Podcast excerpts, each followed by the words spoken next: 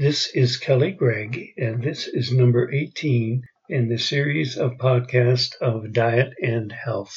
I am offering these podcasts as a condensed version of the book. My goal was to get you to buy the book, but I understand many of you may be too poor to buy this enormous volume, and hence I will allow you to listen to the condensed version for free. Of course, you could always do both. This is number 18, and it is titled The Ketogenic Diet for Beginners. This is the same title as my smaller book on the subject, and this will be a review of the smaller book. Of course, now I can skip all those chapters I had to do in instructing you about metabolism and nutrition and what food is, and just get to the last chapter of the book. I do hope I have not built us up too much.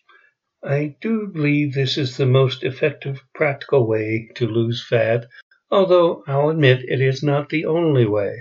I doubt if anyone listening to this podcast will actually have to do the most effective way, which is therapeutic fasting.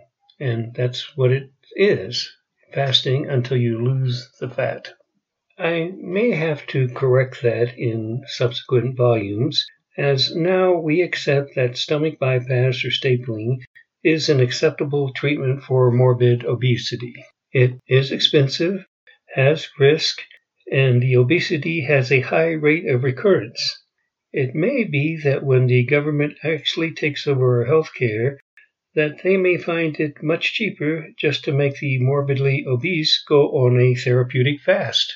This would be like putting you in a high class jail cell and not giving you anything to eat.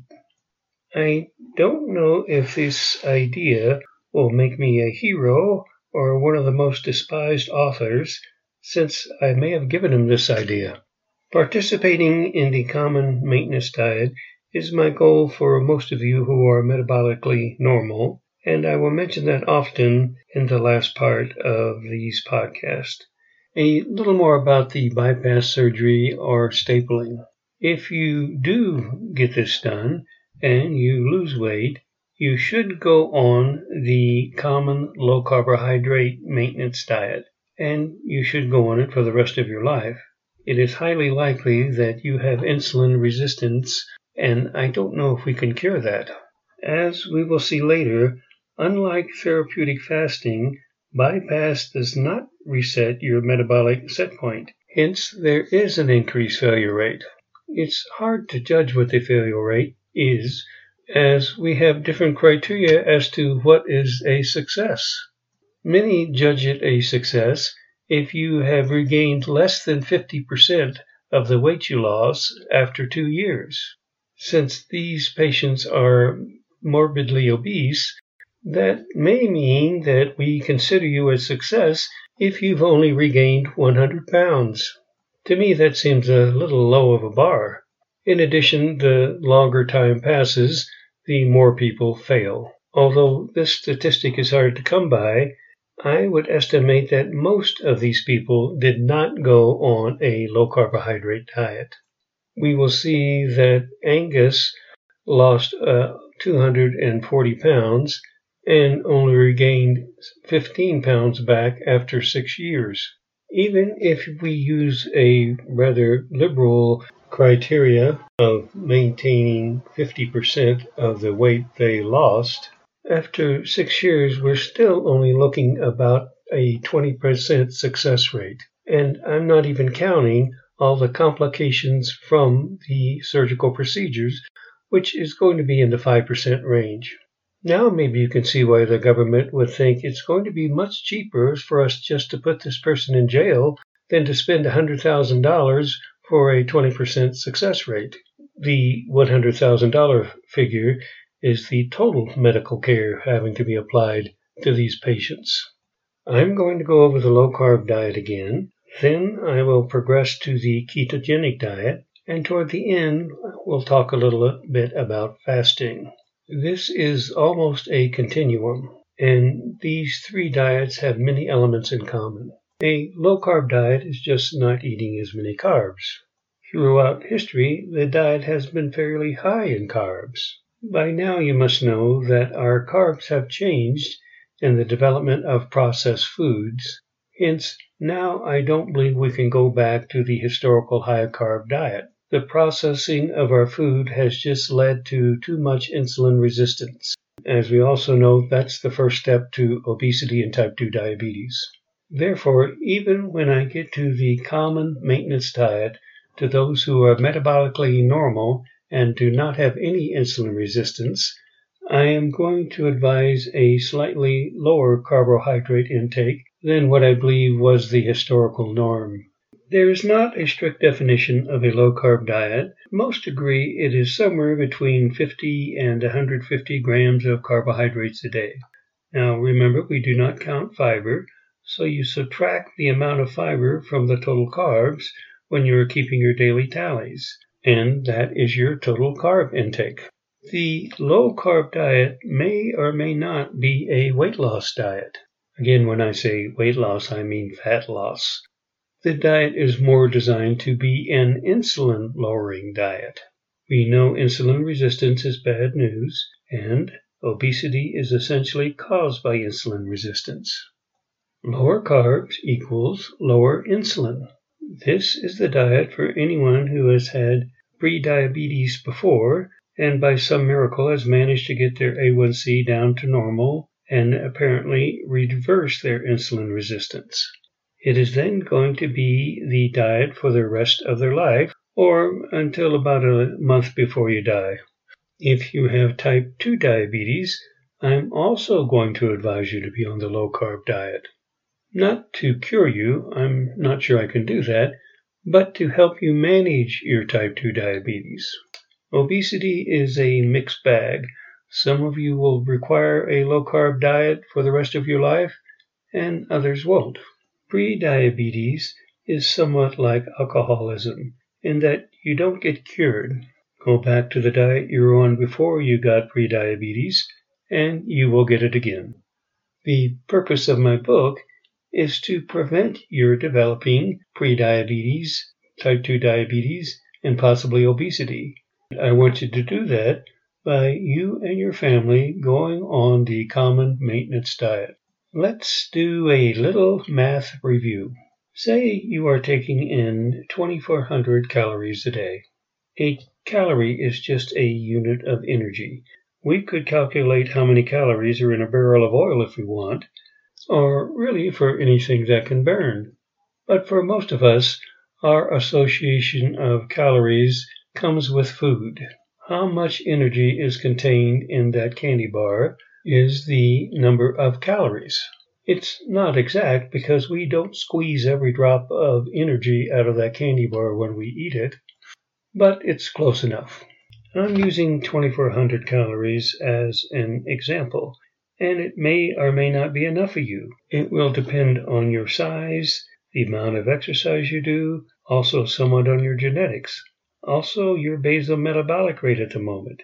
When you were younger, your body automatically compensated for that. You ate when you were hungry and you didn't eat when you were not hungry, and you kept your weight regulated within a pound or two. That means your body was able to match your caloric intake with your caloric output, regardless of what that specific number was. Some days you may have needed 2400 calories, other days 1200, and sometimes maybe 4000 calories. As time has gone on, we have disrupted that ability for your body to regulate it, and the way we disrupted it has been through insulin resistance. Everyone has a somewhat varying metabolic rate. If you weigh 220 pounds and walk a mile, you use more calories than if you weighed 150 pounds. Overweight people get lots of exercise just in their daily activities of life. Their problem is not that they don't get enough exercise. Carbs are about 4 calories per gram. You are going to eat 200 carbs, then you get 800 calories a day through carbohydrate. This then is a third of your daily caloric intake if we were using that figure of 2400 calories a day. The Mediterranean diet has become well known to most. This essentially divides your daily caloric intake into one third calories from carbohydrates, one third from fat, and one third from protein. Now, I'm not saying this is the best maintenance diet.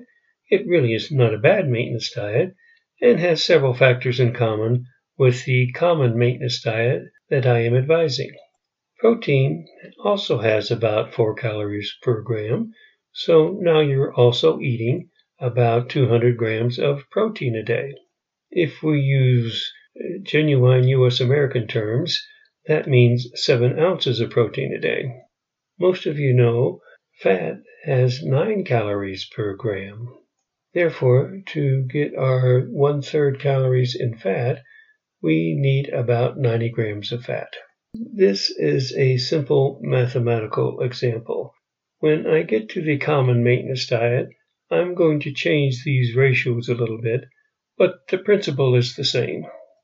Some individuals on a low carb diet complain that it is not as exciting as their previous diet. And I agree, if you don't get to eat a donut with every meal, it is not quite as exciting. I have been around a lot of people on the low carb diet and have been exposed to great meals that have been low carb. You would not even know these were low carb meals. Not only that, at last count, there were about 10,000 low carb cookbooks. When we get to the maintenance diet, you will see I am not going to worry too much about fat. Fat can certainly add some excitement to your diet. Much of the responsibility for the common maintenance diet is going to be laid upon the food engineer. With the right food engineer, you would never tire of a low carb diet. You get all the fiber you want for free, hence you can eat plenty of fruit and vegetables if you choose wisely. Fruit juice is a processed food and not choosing wisely. Now, when I said you would get 200 grams of protein on the Mediterranean type diet, on the low carb diet, you can get as much as you want within reason, and the same with fats. The low carb diet is not a diet in which you count calories. You do count carbs. Now, you do have to use some common sense. If you eat a pound of bacon a day, you get about zero carbs, but I hope you realize this is not a wise thing to do. As time goes on, this gets us back to what we want. That is the body self regulating your hunger and satiety so that you don't have to worry too much about what you're eating. It will vary depending upon the energy demand. It appears that as long as we keep the carbs in check, your body will eventually get back to a better balance and restore your metabolic set points. This may take a while, and when I say a while, I'm talking a year or longer. The low carb diet is one you can be on for many years. Use your common sense. You may or may not lose weight, because remember, we are not counting calories, but you will most likely keep your insulin under control. It turns out that in most people, eating fat and protein tends to decrease your appetite. We may be resetting your metabolic set point and therefore your body weight set point. When you were younger, your weight may not have varied much more than a pound a year, and you weren't paying any attention to what you were eating. If you have paid any attention in the previous chapters, you know that you can sabotage yourself. If you eat seven 30 gram bonbons throughout the day, you are technically on the diet, but you have seven insulin elevations every day. Now you are not keeping your insulin under control. When we get to the maintenance diet, I will be advising the food engineer not to have numerous meals a day. In addition, everyone has to have that 12 hour fast. That means that it's only 12 hours during the day when we will be eating and will be exposing ourselves to insulin elevations. I would much prefer you eat one fancy donut containing about 100 grams of carbohydrates rather than eating multiple donut holes during the day. The food engineer will also be providing you with low carbohydrate snacks.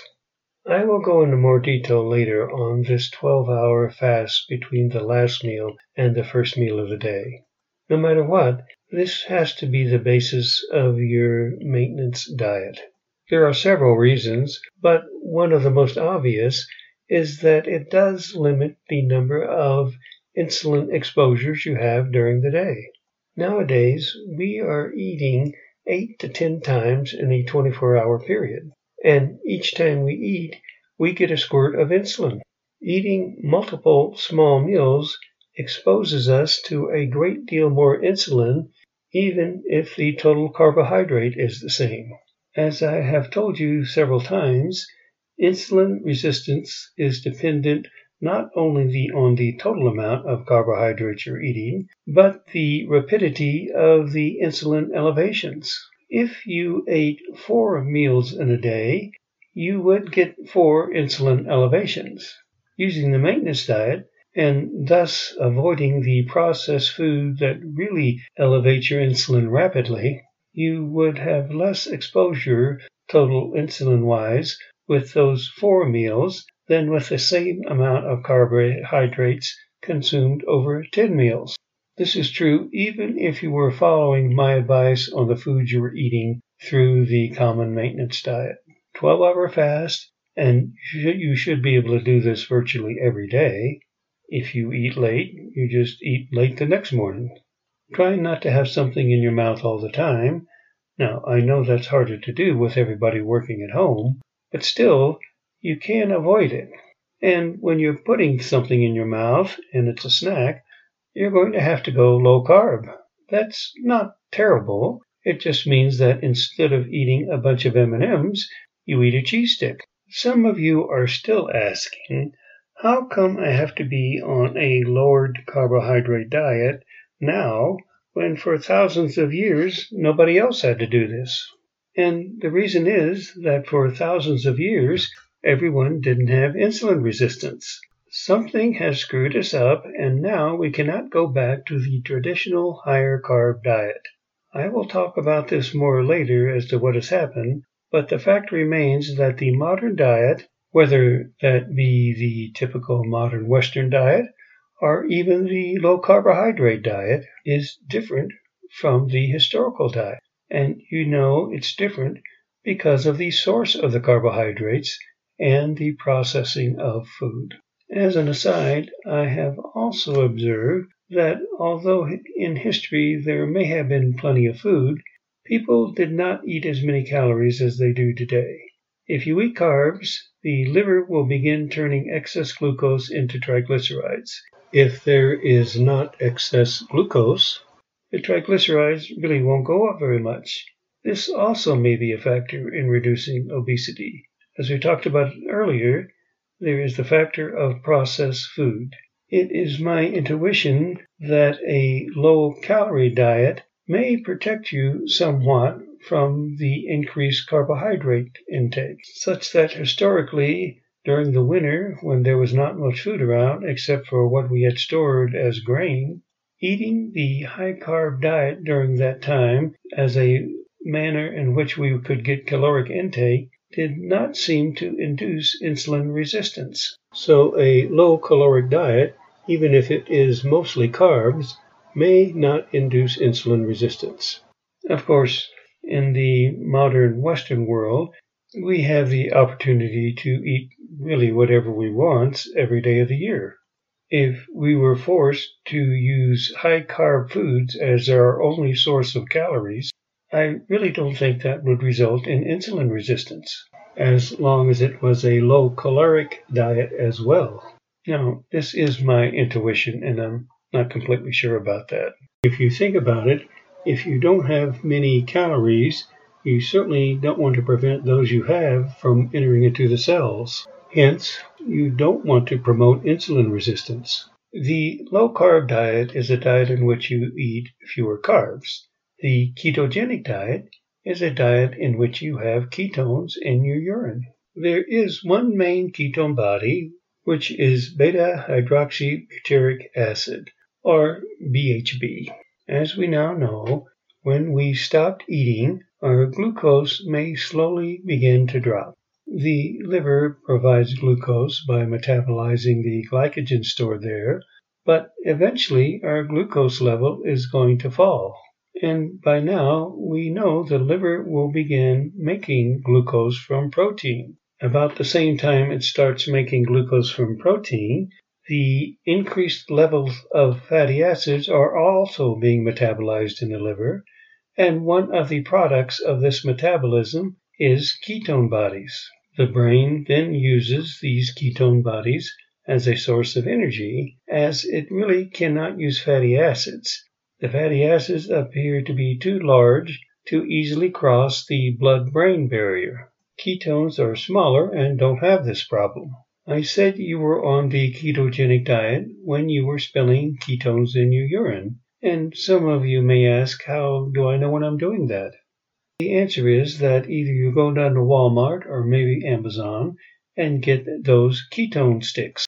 When urine is applied, they will tell you whether there is any ketones in the urine or not.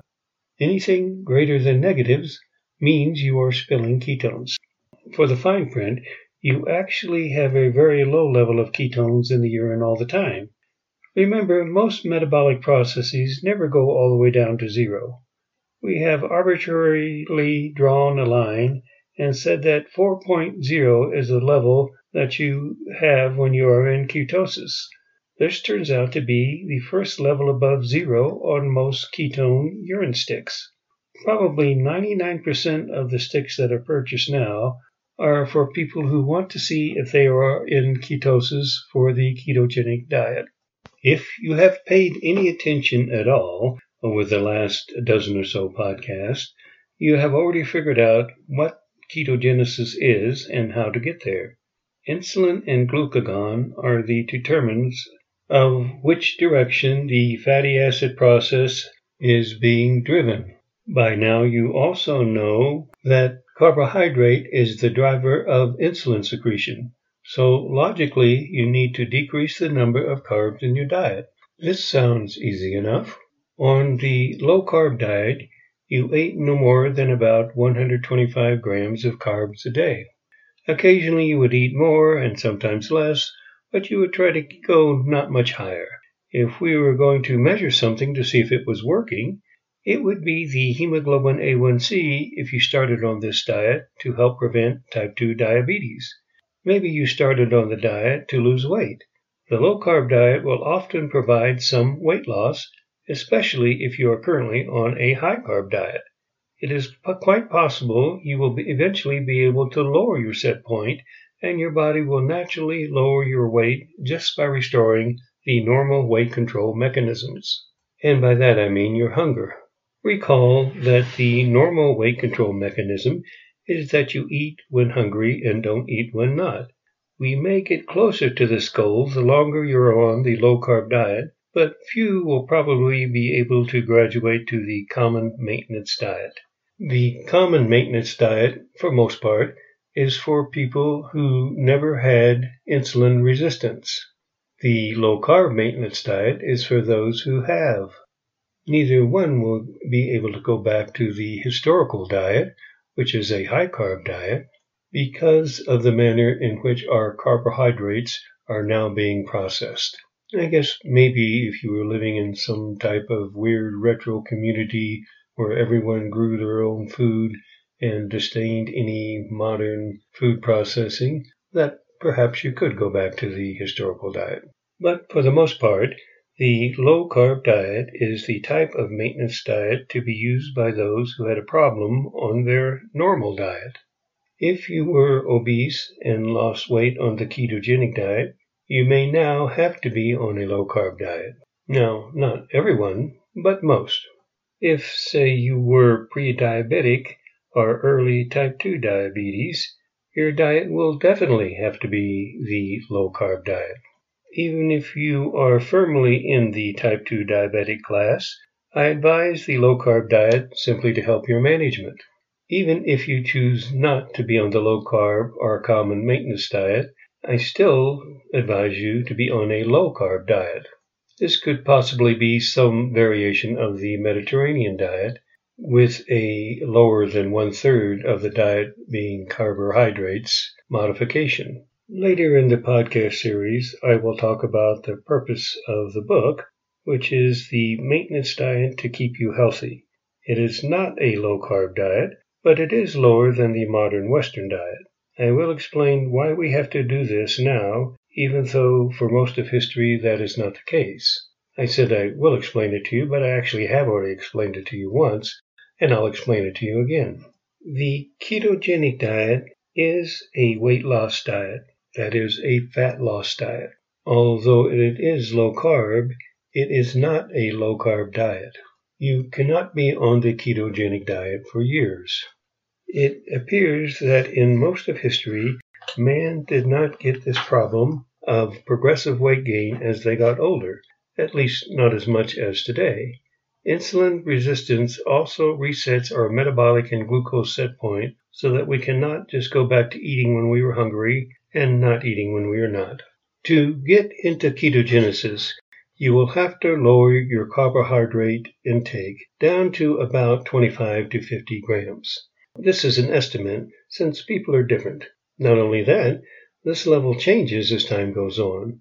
Lowering your carbs induces metabolic changes in your body such that it may be easier for you to get into ketogenesis to start with. The number of carbs necessary to maintain ketogenesis may vary as time goes on. We don't care what the exact number is as long as your stick turns positive. You don't really have to count the number of carbs. You just need to know you need a low level, and if the stick is not positive, you need to lower the level. Ketogenesis does not happen instantly. Even if you ate zero carbohydrates, it would take a few days, in the range of two to four days, for your stick to turn positive. You will eventually get there. If not, you are doing something terribly wrong. Everyone can put an app on their phone to find out how many carbs are in what they eat. Most food has it written right on the package. Take the total carbs and subtract the fiber. You get the number of carbs that you have eaten. Keep going lower on that number until you get a positive stick. After a while, you will be able to figure out the carb intake without thinking too much about it. Let me make something clear. The point of the low carb diet is not to get into ketogenesis, although if you did, it would be no big deal. Often people on the low carb diet will go far lower than 125 grams. Speaking of 125 grams, some will have to go lower than this on the low carb diet. Let's say you had a diagnosis of pre-diabetes and you started the low carb diet. You religiously kept it at 125 grams of carbohydrates. The whole purpose of this diet for you is to lower your hemoglobin A1C. If after four or five months you get retested and it has not dropped, then you're going to have to lower your carb intake. Maybe it's going to require 100 grams for your low carb diet. Remember what I said a few minutes ago, in that your metabolism does change somewhat as long as you stay on the low carb diet. It's certainly possible if that now you require 100 gram diet to get your hemoglobin A1C to go down, that eventually you may be able to raise that slightly and continue to have a lower A1C. A common theme in all of my research is that the human being is incredibly complicated and that although I am giving you a model, it is simply a model. I do not have equations with exact numbers. Be that as it may, the model does appear to work, and I can say that if you are eating 125 carbs in your diet and your A1C is not dropping, that you need to lower the number of carbs. I don't know if it's one carb or 10 carbs, but it doesn't matter. You just need to lower it. Once you get to prediabetes, we have to lower your A1C. Otherwise, you're going to be diagnosed with type 2 diabetes. You got the diagnosis by having an elevated A1C, and now we're going to have to get it back down to normal. And the way we're going to do that is the low carb diet, and we're going to keep lowering it as far as necessary. If it appears that it never gets to normal, still stay on the low carb diet but now you may need some medication. It is possible you may be at the point that you are actually getting low on insulin, hence lowering your carbs is not going to fix your diabetes. You probably got prediabetes because you had insulin resistance and elevated insulin. Lowering the number of carbohydrates lowered the necessity for having a lot of insulin around. But if something is going wrong with your insulin producing cells, then you're falling into the type 1 diabetes category. The problem isn't too much insulin, but not enough insulin. Lowering your carbohydrates will lower your insulin requirement. It's just that now we may have to give you something so that you can get a relatively normal insulin level. In fact, sometimes we end up having to actually give people insulin. If the low carb diet didn't work, it may just mean that we caught you on the way to low insulin levels. This is what we see with LADA. You see someone, you put them on a low carb diet, it doesn't work, and lo and behold, you discover that's because they don't have any insulin. Diabetes is elevated blood sugar. It can occur because you don't have any insulin or because you have insulin resistance and you have plenty of insulin we still had to fix that elevated glucose level. Elevated glucose level is very harmful to you. Remember, I may not be a, a, real physician, and you may actually have to see a real physician. Not enough insulin means you have to see a real physician. You remember my normal disclaimer. Do not take anything I say as medical advice. If you have listened to all the podcasts, you know a lot more about nutrition than you did when you started, and a lot more about diabetes. You also know more than most medical providers as to what to do about it. The next podcast will be titled Ketogenic Diet Details. Nobody listening thus far can be considered a beginner anymore. Yet we still haven't gotten to the point of solving quantum wave equations. It may seem like we're almost finished, but I'm only about a third of the way through the book. If you're tired of listening to my voice, then you must go ahead and buy the book. If you can't afford to buy the book, then you're just going to have to suffer a little longer.